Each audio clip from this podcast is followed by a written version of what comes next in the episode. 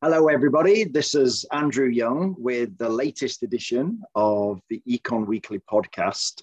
Uh, we're recording today on April 15th, 2022. And um, delighted to say I'm joined, as, as always, by uh, the publisher of Econ Weekly, Jay Shabit. Hello there, Jay. Hello, Andrew. Good day.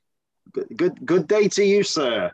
Um, so we are recording 24 hours earlier than we would normally do, but uh, on the basis that it's uh, it's Good Easter Friday or Good Friday, um, we're kind of hoping that there's probably not going to be any major news stories or events that that, that we're missing um, this this time.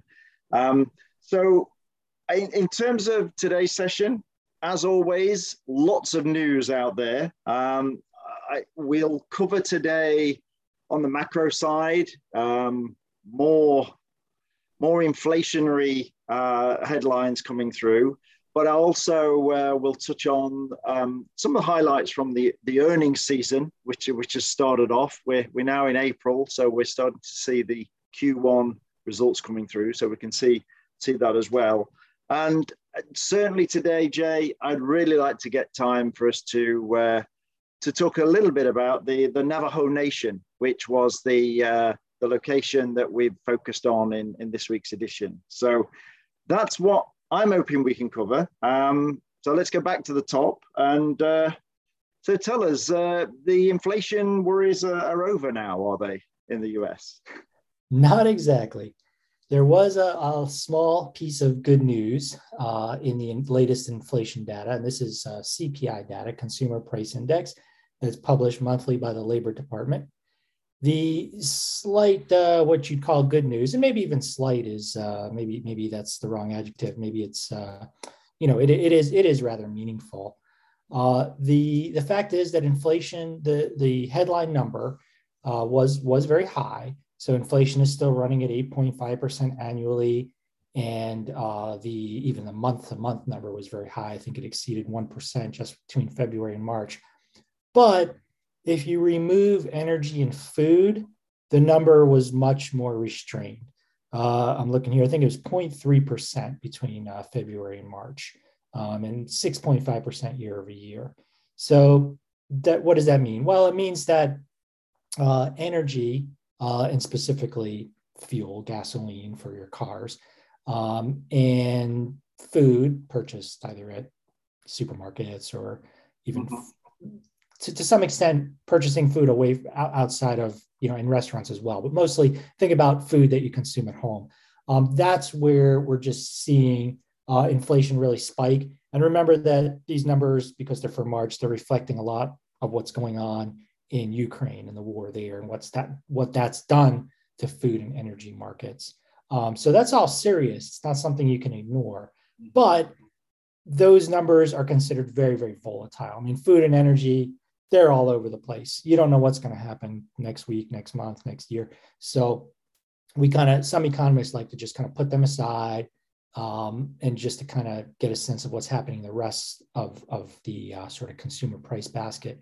And and in that sort of remainder, um, in, in that area, sort of outside food and energy, as I said, uh, there are definitely signs that inflation is cooling off a bit. Still high, but cooling off.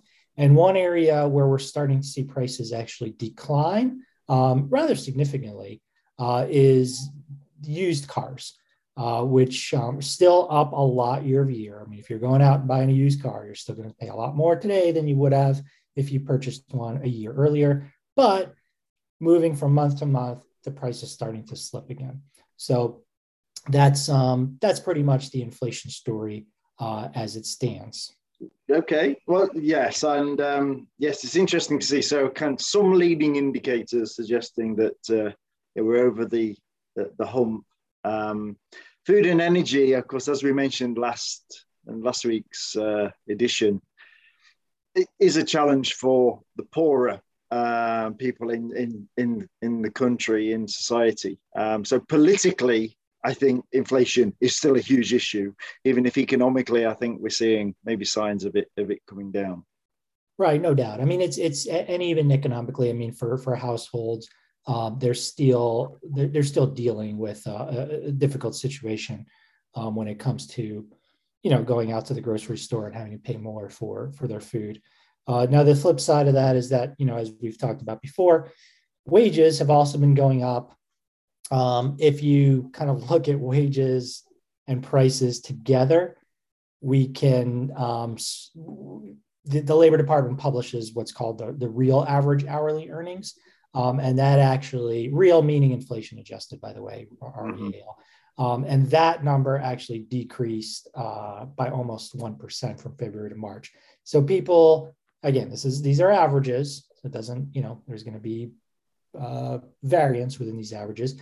But on on on uh, you know across the economy, real average earnings uh, are declining. So people are essentially getting poorer. Um, so that is uh, a very volatile issue, whether it you know politically, economically, whatever other you know category you want to it. It's, it's not a good situation, and it's why to bring it kind of back to the main theme here of uh, economic policy. It's why the Federal Reserve is now getting really aggressive about um, trying to stop this by increasing the cost of borrowing. And the goal there is to maybe slow the economy a little bit so that we can bring down prices. Um, will they succeed? A lot of people out there are really worried that they won't and that there's going to be a recession before long. Um, that's kind of been the history when the Fed tends to tighten rather quickly. By tightening, I'm meaning making credit more expensive. Um, but you know, others are saying, look, it's you know, recession. The risks of recession are is rather limited because the job market is just so super hot, and uh, you know, household balance sheets are really good. By that, I mean you know that people have generally rather high levels of savings and incomes. Um, companies, as we've talked about, have been very profitable. So uh, just just a whole lot of uncertainty um, in the economy right now.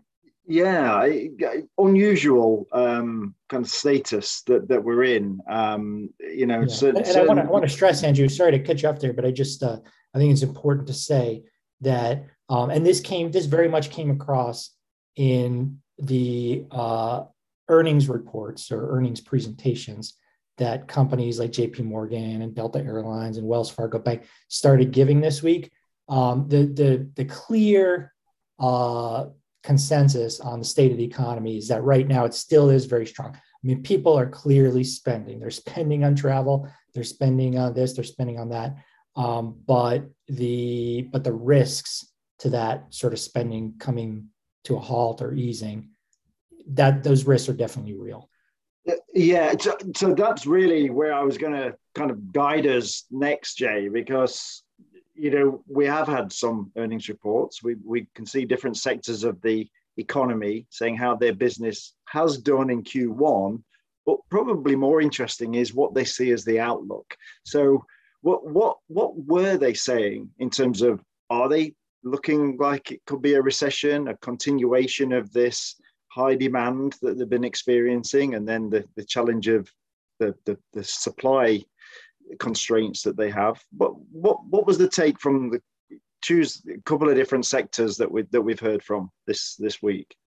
Sure. Well, I'll mention JP Morgan Chase because they're the largest bank in the United States. So they have a lot of visibility on what's going on in the economy.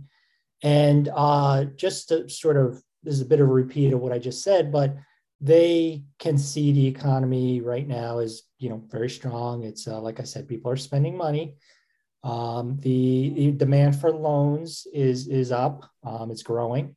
So uh, and commercial loans. So that means you know businesses are going out and you know borrowing money to uh, you know engage in new projects and build things and invest in things. So that's that's all it's all good. I think Jamie Dimon, who's the CEO of uh, JP Morgan Chase had a quote. Uh, he said something like, and I'm maybe paraphrasing here, but the consumer has money and they're spending their money. Um, so there you go. Uh, however, he also said that there are a couple of key risks that are rather elevated. Um, one is the geopolitical risks that we could all see going on in, you know, between Russia and Ukraine and how that's affecting commodity markets and whatnot. Um, another is, of course, the inflation. Another, still another is this are all the supply chain issues that we've been talking about for the past two years now. Uh, and there's, you know, uh, just I mentioned commodity, you know, what what geopolitical risks are doing in the commodity space, but oil markets and specific oil markets specifically um, can be another, you know, uh, I think he, he, used the term cloud on the horizon. So mm-hmm. just a lot of unpredictability there. Uh, what does a lot a lot of economists now and and and um, you know the certainly the banking industry is trying to assess what the Federal Reserve's new policy on interest rates, their new kind of hawkish policy on interest rates, what's that going to mean? What's it going to mean for spending? What's it going to mean for interest rates? What's it going to mean for the housing market? Um, and you know, you can find all sorts of different economists who have you know different opinions on that. Um, but uh, bottom line is, you know, a lot of lot of uncertainty there. Uh, just moving to you know one other industry uh, that was kind of in the news last week because of earnings season is Delta because they reported and they said despite even the elevated fuel prices, people are people continue to travel. There's just a lot of demand for uh, specifically leisure travel. So yeah, the price of fuel is going up, which is you know often the number one cost for airlines. Yet uh, you know, Delta's able to raise the price and cover their costs, and people are still booking. So uh, really, yeah, it's you know a pretty good news story on the demand front still. Yes, and and I think the other thing is, you know, we've spoken a lot about the the international market for airlines is is really very sluggish, um, as well as I guess the the business market for them.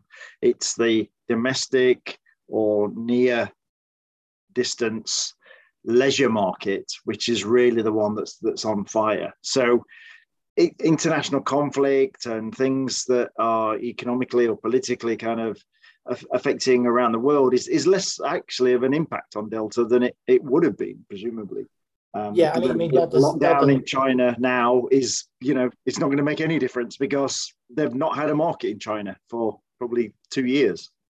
Right. And, and, even before COVID, China was never really that big of a market for US airlines.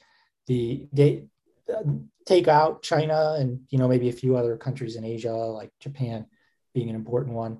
Uh, take that out and, and even international traffic is starting to pick up now and even business traffic is starting to pick up now so it's it's pretty much a bullish story on all fronts i'm not saying it's exactly you know the same level where it was pre-covid let's say on flights to Europe. But but the, yeah, I mean Delta says anytime that a country starts uh, removing their barriers to travel, then uh, you know as long as they let people in and uh, you don't have to take a million COVID tests or whatever, then as soon as they do that, bookings just immediately jump. Yes, yes, and of course you know arrivals into the US still have to uh, have a, uh, a, a COVID test taken within, I believe, two days of uh, mm-hmm. of arriving. So it's just that it is an extra barrier, which when that's lifted, um, it can only have an upside on uh, on on demand for them. Yeah, um, and I'll say just one more thing generally about consumer spending, and you know that's the reason why we talk about consumer spending so much is because that's the real engine of the economy, the U.S. economy. It's something like 70% of GDP so, you know, a simple statement you can make is that when consumers are spending, the economy is healthy. Um, it's pretty pretty much you can boil it down to that. And there was actually a report on uh, on retail spending that came out. Um, another monthly report, I think, is at the census that, that puts that out, um, and it was still pretty good. There's some nuance in there that we discuss in this week's issue. So, for example, um, spending was up uh, month to month. So from February to March, uh, consumers spent more, um, which is good. It was like 0.5% more. Um, it's a good sign. Now, if you remove gas, gas, uh, gas stations from the picture, spending was actually down. So you can see people are just spending a lot more of their money at gas stations. So that's not good. But if you also remove uh, autos, so people buying cars and trucks, um, if you remove gas and autos, then spending is up. So, um, and remember that autos is uh, that's not a demand issue. That's a supply issue, right? People are spending yes. less yeah. on autos, as you know. Not available. Yeah. Yeah, they're yeah. not available, right? The semiconductor issue. Um, and there's also, you know, these, these um, spending figures are not adjusted for prices. So because everything's more expensive, then yeah, people are going to be spending more money for you know getting the same stuff. They're basically getting you know less less for what they're paying for. But um, the but but certainly you know they uh, people spending money at you know supermarkets is that was that was up quite a bit. Um, some of that is prices, um, but the fact is is even though prices are up, people are you know people are still buying. So yeah. the yeah, so that retail report was I would say you know it wasn't I wouldn't call it ragingly bullish or anything, but hmm. but it was it was reasonably comforting. Yeah, I, and that's actually a good segue into another feature that we had this week on on Amazon, and um, you know their their continued continued growth. Uh, I, I saw that they is it actually a new highest of three hundred thousand in in the last year. Incredible, yeah, three hundred thousand people that they hired last year. Yeah, so clearly Jeff Bezos was holding them back. So now he's gone. new guy, Andy Jassy can kind of. I mean, it's uh, it's just quite a, quite an incredible uh, story and, and development. And and it, you know, I mentioned that in terms of kind of retail spending because people think of Amazon in terms of their retail e-commerce platform, the big warehouses they have, and all the deliverables, which you know is a huge part of their business. But it's not the only part of the Amazon story, though, is it? No, the, you know, and, and this is um, you know some of those the data, the stats you were pulling, numbers you were mentioning came from a letter that Andy Jassy, Andy Jassy, as as Andrew mentioned, is the new chief executive who replaced the founder Jeff Bezos last year, earlier this year, um, and he wrote sort of a letter to shareholders and a lot of a lot of interesting statistics in there. Another one I'll give you is that Amazon in the past 15 years has spent 100 billion dollars on capital investments, so really investing in the economy. Um, a lot of that is building warehouses. Um, one more for you. in mm-hmm. 2004, when Amazon was you know pretty young, they had just seven fulfillment centers, which are you know the warehouses that they uh, that they you know distribute their goods. Um, they only had seven of them in 2004 in the U.S. Um, they currently have 253. so it's, um, and that's, uh, then they have something called 110 sortation centers, which, uh, you know, I don't even know what that is, but um, just huge, huge growth.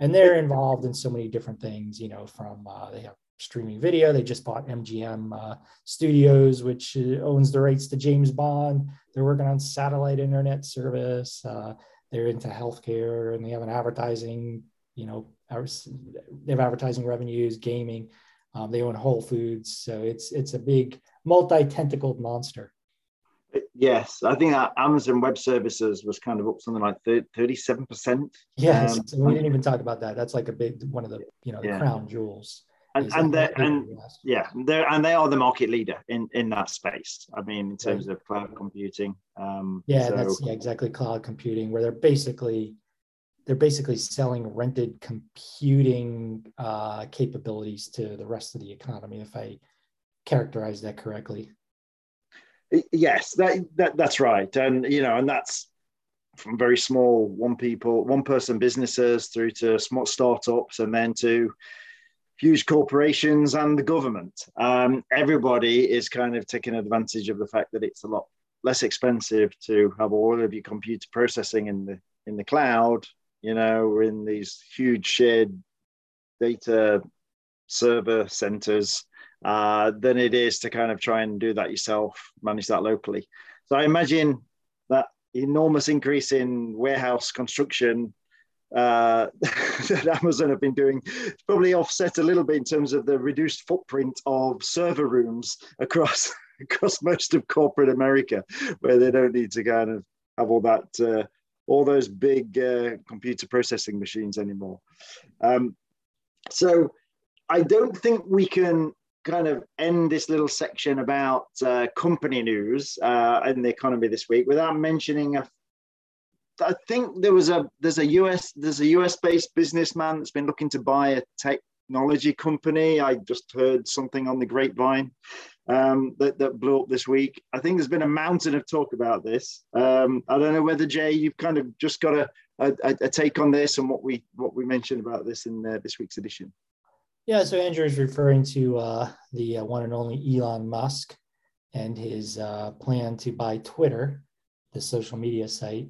And Elon Musk, of course, is the uh, the head of Tesla and also SpaceX, um, considered probably the most iconic business person of uh, you know the the economy today, almost on par with what Steve Jobs was a decade ago. Um, he's really, you know, incredible visionary. Uh, just, just the, the his, you know, his single-handedly just, uh, you know, advanced the the the concept of electric cars. You know, just by probably by a decade, just just um, just his own company. So you know, quite quite a an influential and revered figure, controversial figure as well for for a variety of reasons. Some of the things he says and does, um, but yeah, he's uh, you know I won't comment on too much. A lot of uh, there's been a lot of commentary out there already, um, but uh, he wants to buy Twitter. He thinks uh, you know one just general thing I'll say about Twitter is that it's in terms of its its usage and its um, influence even in geopolitical affairs um, is it's enormous. I mean you know people uh, you know people ascribed people ascribe Twitter to uh, um, or people people sort of you know say that Twitter was partially responsible for you know revolutions around the world, things like that. Just that it's a platform for it's a very powerful platform for people to speak. Um, but in terms of uh, Twitter as a business, um, it's never quite achieved the scale or the profitability um, anywhere close to what, let's say, Facebook, uh, another social media site, or, or, you know even YouTube within within Google it's just not, just hasn't achieved that kind of profitability. So, you know, many analysts over the years have said that Twitter's kind of under sort of hits below its weight, so to speak. It's, um, hmm. you know, there's more potential there that, that could be realized. Um, and Elon Musk, you know, thinks that he might be able to do it. And we don't know his true motivations. Is it a, you know, strictly a business move or is it more, uh, you know, he, he sees, uh, he has very strong views on free speech and you know what these social media platforms um, should uh, should allow and disallow. So you know it may, it may just be his own preferences in that area. But uh, we will uh, see if he succeeds in his takeover. Last I checked, uh, the company Twitter itself is going to uh, you know try to fight fight this, and uh, hopefully, from their perspective, get get its shareholders to reject Elon Musk's takeover, and we'll see. Yeah, yes, I think we, we will see. I'm sure we'll we'll have an update uh, next week. What's happening there? I just saw in the, the journal today announcing that Twitter were essentially trying to put in some kind of poison pill uh, mechanism, which would restrict the ability for him to to acquire the company. But it, you know, these stories come up, but typically it's activist investors. Uh, remember the famous name Carl Icahn, kind of looking to buy parts of parts of businesses so they could have influence on the board and therefore change the direction.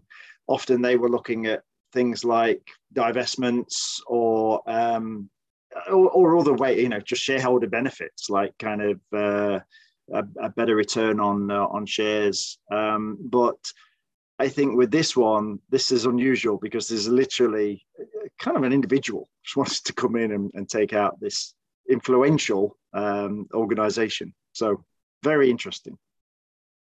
For sure. Um, so um, so let's just move on to um, one of the other areas that we did did look at uh, in this week, and it, it's it's I guess you call it agriculture, um, but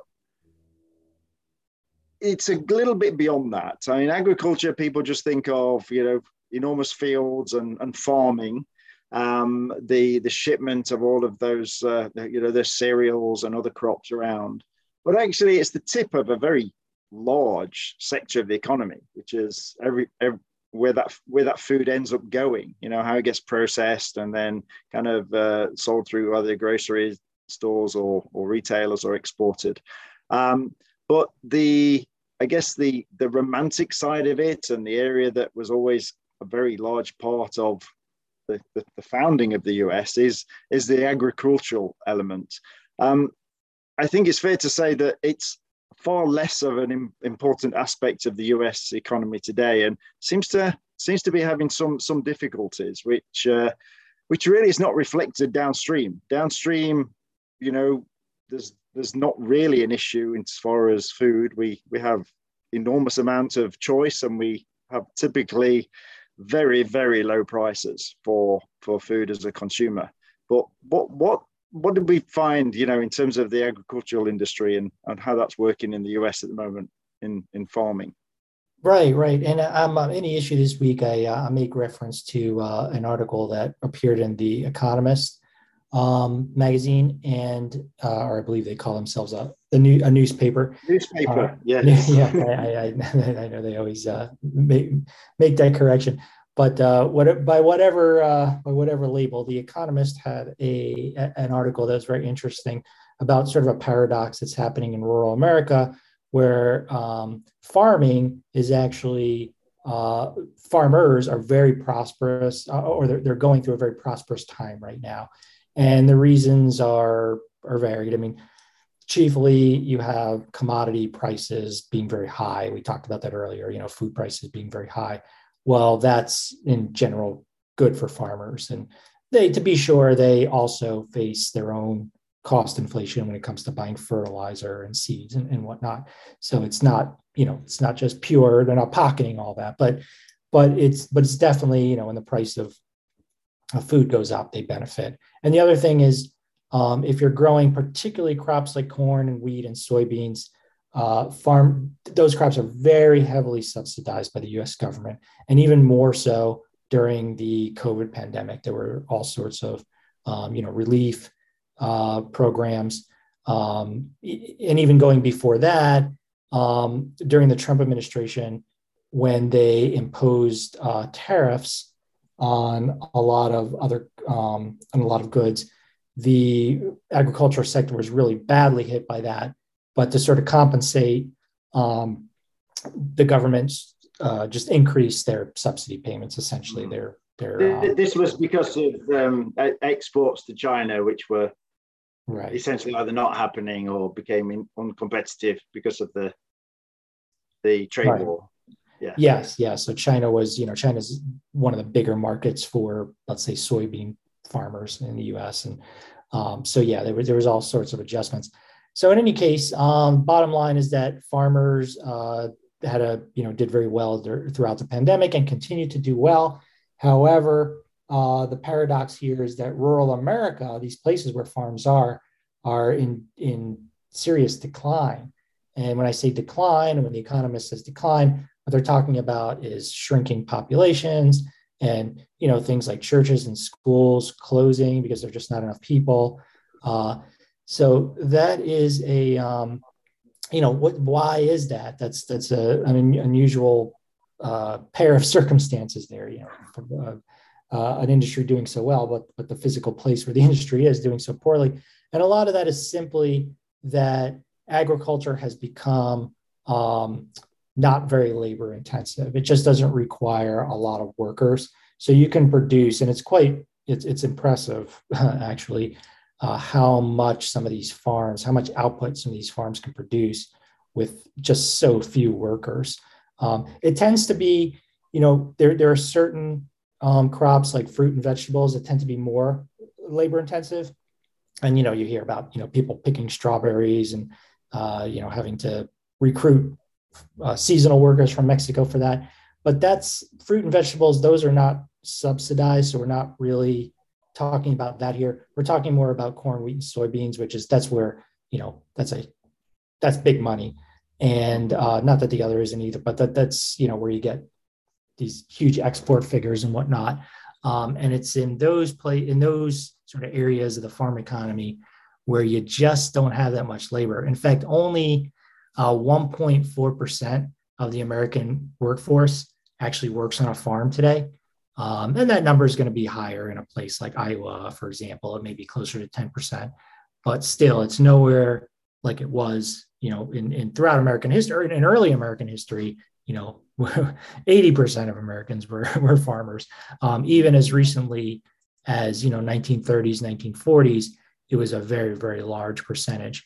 Um, and uh, now it's just 1%. So, uh, yeah, that's you have this paradox, um, the paradox of, of the agricultural sector.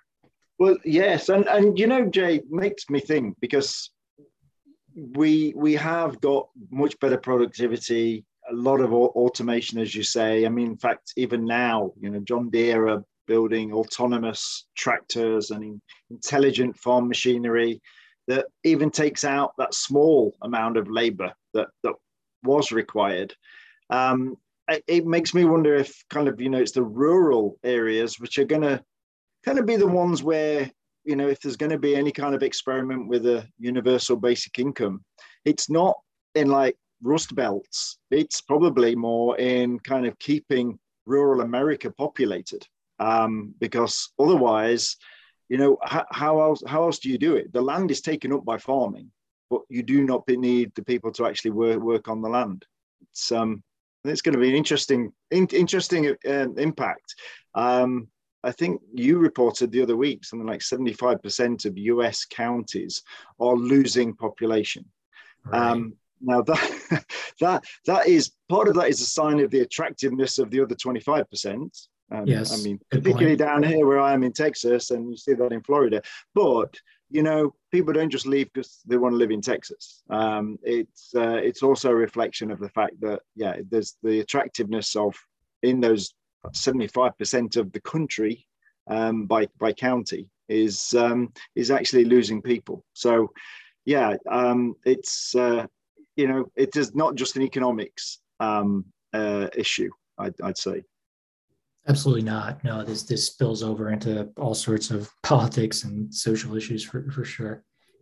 Yeah, yeah. I um and and I think you know kind of linked to that is we're going to move into the area that I said at the top of the show. I didn't want us to kind of lo- lose the opportunity to speak about. So that's the the Navajo Nation. Um, I, probably one of the more more interesting uh, locations that we've chosen. So each week in Econ Weekly, we choose a, a town or a region.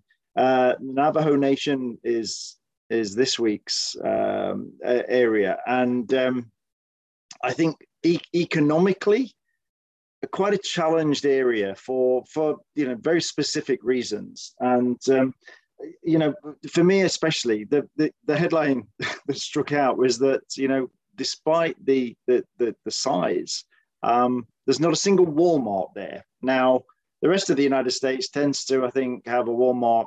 And I think nobody lives more than four miles from a Walmart. Um, so, what, what what's going on with the Navajo Nation, um, Jay? Right. It's it's um, it's a real interesting. So, the Navajo Nation is um, the largest uh, Indian reservation in the United States. Um, it has it's 60 million acres. If if you Google it, you can. Uh, you know Google Map, you can see just how large it is. It takes up a big chunk of Arizona. There's some overlap into Utah, New Mexico, and Colorado. And Indian reservations are, are essentially um, they are they have their own government, so there are certain things that the government can and can't do. So you know they're not going to have their own foreign policy. They can't start their own war or anything, but they have certain you know uh, jurisdiction over. Um, you know they have their own courts, for example.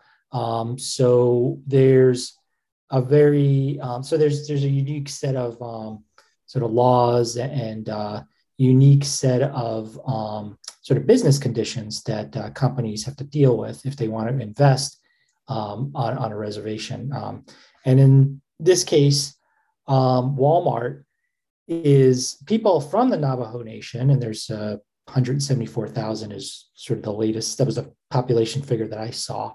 Um, now there are there are more. There are actually about 400,000 Navajo people, but only 174,000 actually live on the reservation, and they absolutely um, uh, shop at Walmart, but they cross over the border into towns like uh, there's one called Farmington, New Mexico, which is right on the, the border of the Navajo Nation. Um, Gallup, uh, is that New Mexico? I can't remember. Um, uh, did I say um, Gallup, New Mexico, right, right. Flagstaff, Arizona was the other one. Um, okay. And then yeah, Far, Farmington, I think, is New Mexico. In any case, yeah, that's that's um, the, the the point is, of course, is that um, there's no Walmart on the reservation, and a lot of this comes down to the the, com- the jurisdictional complexity, the business complexity. Um, Walmart will, you know, if they're approached to invest, uh, they'll say, well, we, you know, we don't have. I don't know exactly what they say, but I'm sure they, you know, point to the fact that, uh, well, if uh, you know, we we don't, we're going to have to abide by two sets of laws. Um, there's all sorts of unusual land laws as well. Um, so the Navajo Nation is actually, or the, these Indian reservations, a lot of them, it's actually federal land. So um, if you want to invest, um, if you want to build something on land, um, you can't, you won't own the land yourself. So you can't use it as collateral. So a bank, for example, and I'm talking even like as an individual, if you want to buy a house, um, you can't collateral You can't you can't say the bank and, and, and say, well, if you, you know, if you if I don't pay back this loan, you can have the land um, because uh, of the unique legal situation there. So it sort of it prevents a lot of home ownership. It prevents a lot of business development. Um, and uh, you know it's it's it's definitely an issue for their economic development. So where do you know what is the economy of the Navajo Nation?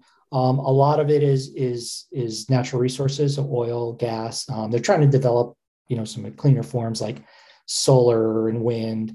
They had a big coal plant that recently closed just in 2019, so that costs the uh, you know the, the, the tribal government quite a bit of revenue, um, and you know a lot of jobs lost as well. Um, casino gaming is another. Um, so the tribe owns, um, I think, four or five casinos on the reservation.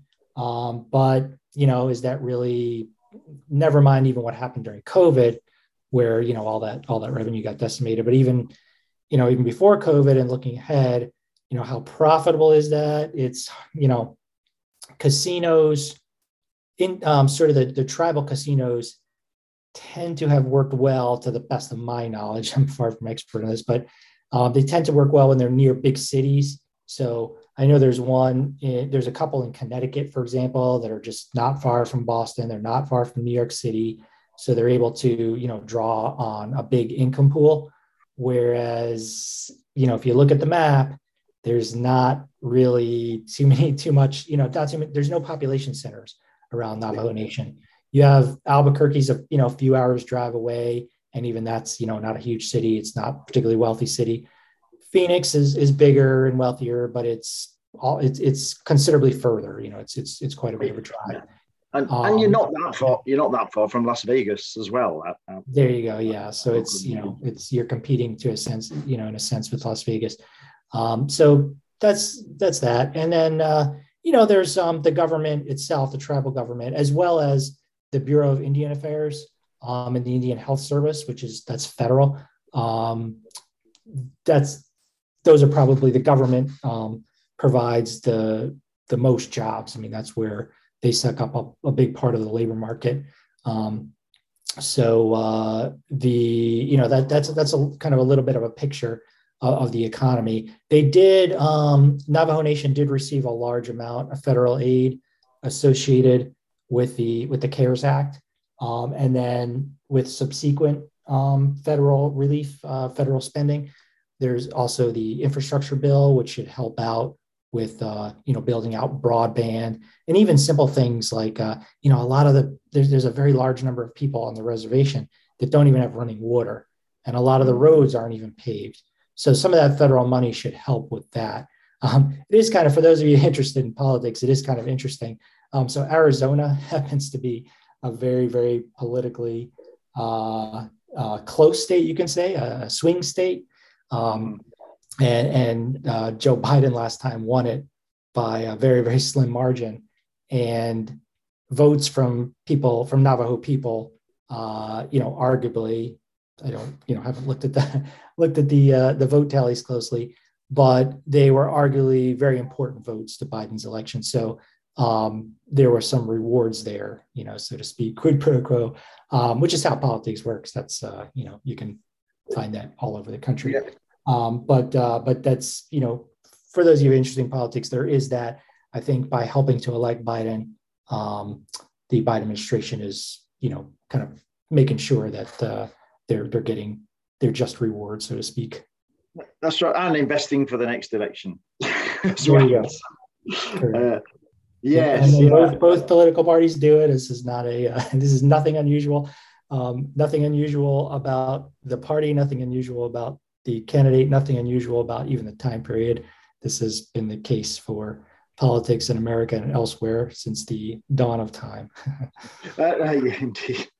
So, but what, what what is unusual is um, the setup of of I mean not just of the Navajo Nation of of all of these uh, tribal uh, regions that that have the different laws. Um, it does have an impact, as you say, on economic development.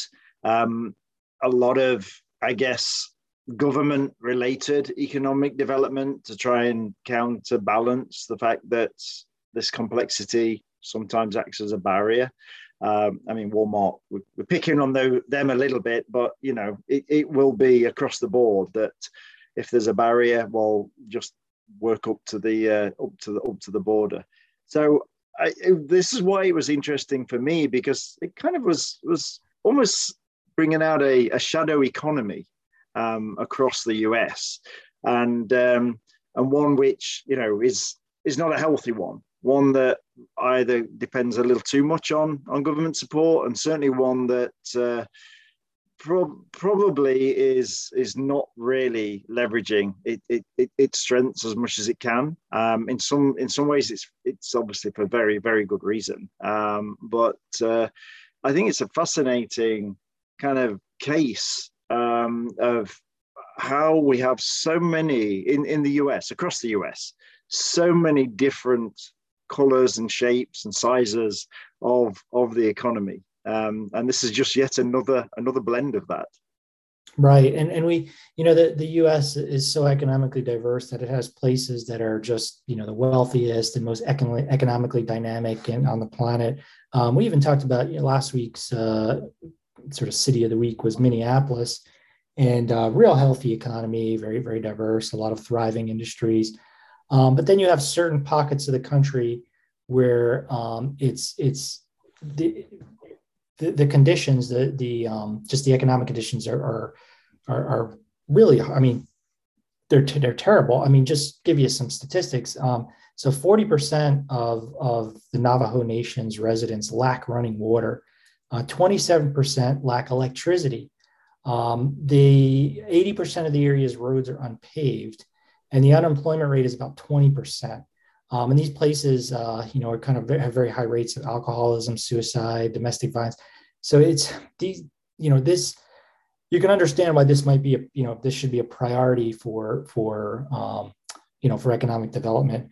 Uh, if you want to sort of, besides Indian reservations, and unfortunately these you know these grim statistics are, are all too common across Indian reservations. Um, the, the other areas of the country that are probably you can say the, the most economically depressed, you know, one would be the Mississippi Delta region. Um, the the other another it would be the the border uh, parts of the border between Mexico and the United States. Uh, these are places, and we've profiled a couple of those before. I think we did Yuma, Arizona, uh, a couple months ago. Um, we did a, a place called Pine Bluff, Arkansas, which is I, I, believe it's more the Arkansas Delta, but you can you can consider it Mississippi Delta. It's sort of in that same general area. Um, those are the places where you have, yeah, they're, they're just the grimmest um, statistics. And um, you know, Pine Bluff, for example, is one of the you know fastest shrinking places in the United States. I mean, just everybody's leaving, and the crime rates are terrible, and the uh, yeah, just just poverty and education levels, um, really really unfortunate. Um, and then you know you could add to that um, when we did our story about Baltimore, um, whenever that was, a few weeks, few months ago. Uh, the some of these places, um, the you might call them inner cities, that really suffered a lot from deindustrialization and suburbanization uh, those um, are also some of the you know most depressed places in the United States, and you know very important to pay attention to those. They don't get a lot of attention sometimes, um, except when there's you know, headline grabbing crime or something like that, but uh, they are areas of the country that uh, definitely deserve, you know, attention. Yeah, yeah, that, absolutely. Well, it, it's a big country um, with a huge population. It's it's a it's a continent in a country. Um, I like to say. I should so, also add, I you know, I should also add while I'm you know kind of listening, but the, the places that were really hit hard by, um, you know, the the I'm thinking coal mining in West Virginia. You know, places hit, hit hard, not just deindustrialization, but um, you know, having mass closures of of coal mines and mm. other natural resources, extractive industries. Um, those places are are, are also um, in that category of you know sort of the the, the biggest sufferers uh, across the U.S. economy. Yes, absolutely. It's certainly labor-intensive industries that suddenly just completely disappear. Is yeah, um, yeah. yeah. I mean, kind of like what we described on farming, but that happened over over decades rather than just in a very short period of time once a plant um, or two closed down or a mine. Um, right. So, right. so Jay, um, that's a that's a little bit of a downer of a note to, to finish on today. Uh, but uh, I know we covered quite a lot uh, going going around the economy this week's news. I think we'll we'll call it a day for now. Um, I um, will just remind everyone that we do post this podcast every week um, to coincide with the uh, publication of, of Econ Weekly. Uh, Jay, I'll let you just tell people where to find you and where to find the publication. Sure. Uh, email j at econweekly.biz and publication is at econweekly.substack.com. Okay, sounds good. We'll be back. Same place, Thanks, same yep, time. Thanks, everybody. Cheers. Bye bye.